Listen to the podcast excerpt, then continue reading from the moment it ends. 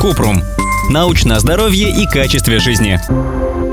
Хотелось бы почитать об алоэ. Прекрасный домашний лекарь, но говорят, что от него бывает онкология. Кратко. Гель с алоэ используют для лечения ожогов, в том числе солнечных, псориаза и угревой сыпи. Иногда сок алоэ принимают внутрь в качестве слабительного, но это небезопасно и не всегда эффективно. В исследованиях на животных ученые установили связь между приемом внутрь экстракта листьев алоэ и раком желудочно-кишечного тракта. Но пока нет подтверждений, что алоэ вызывает рак у людей. Нужны дополнительные клинические испытания.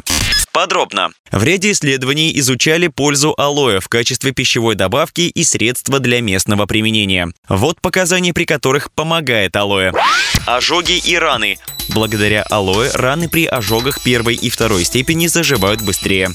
Угревая сыпь. Гель с алоэ не лечит угревую сыпь, но если наносить его дважды в день, это повышает эффективность местного лечения акне.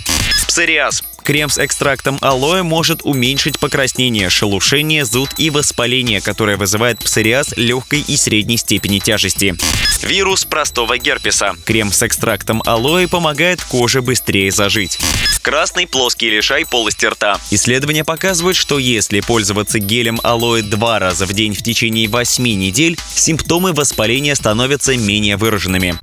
Алоэ не всегда безопасно. Обычно гель с алоэ хорошо переносится, но иногда вызывает жжение и зуд кожи. Сок алоэ при лечении запора может вызывать спазмы в животе и диарею. Экстракт цельного листа алоэ при приеме внутрь небезопасен в высоких дозах. При передозировке в тяжелых случаях возникает почечная недостаточность и даже смерть. Детям младше 12 лет и беременным не рекомендуется принимать внутрь сок алоэ и экстракт цельного листа из-за возможных побочных эффектов. Кроме того, нужно учитывать взаимодействие алоэ с другими лекарствами. Например, если одновременно принимать внутрь алоэ и антикоагулянты, это может стать причиной слишком сильных кровотечений, а сочетание алоэ с препаратом от диабета увеличивает риск гипогликемии, состояние при котором снижается уровень сахара в крови. Перед применением алоэ нужно обязательно проконсультироваться с терапевтом.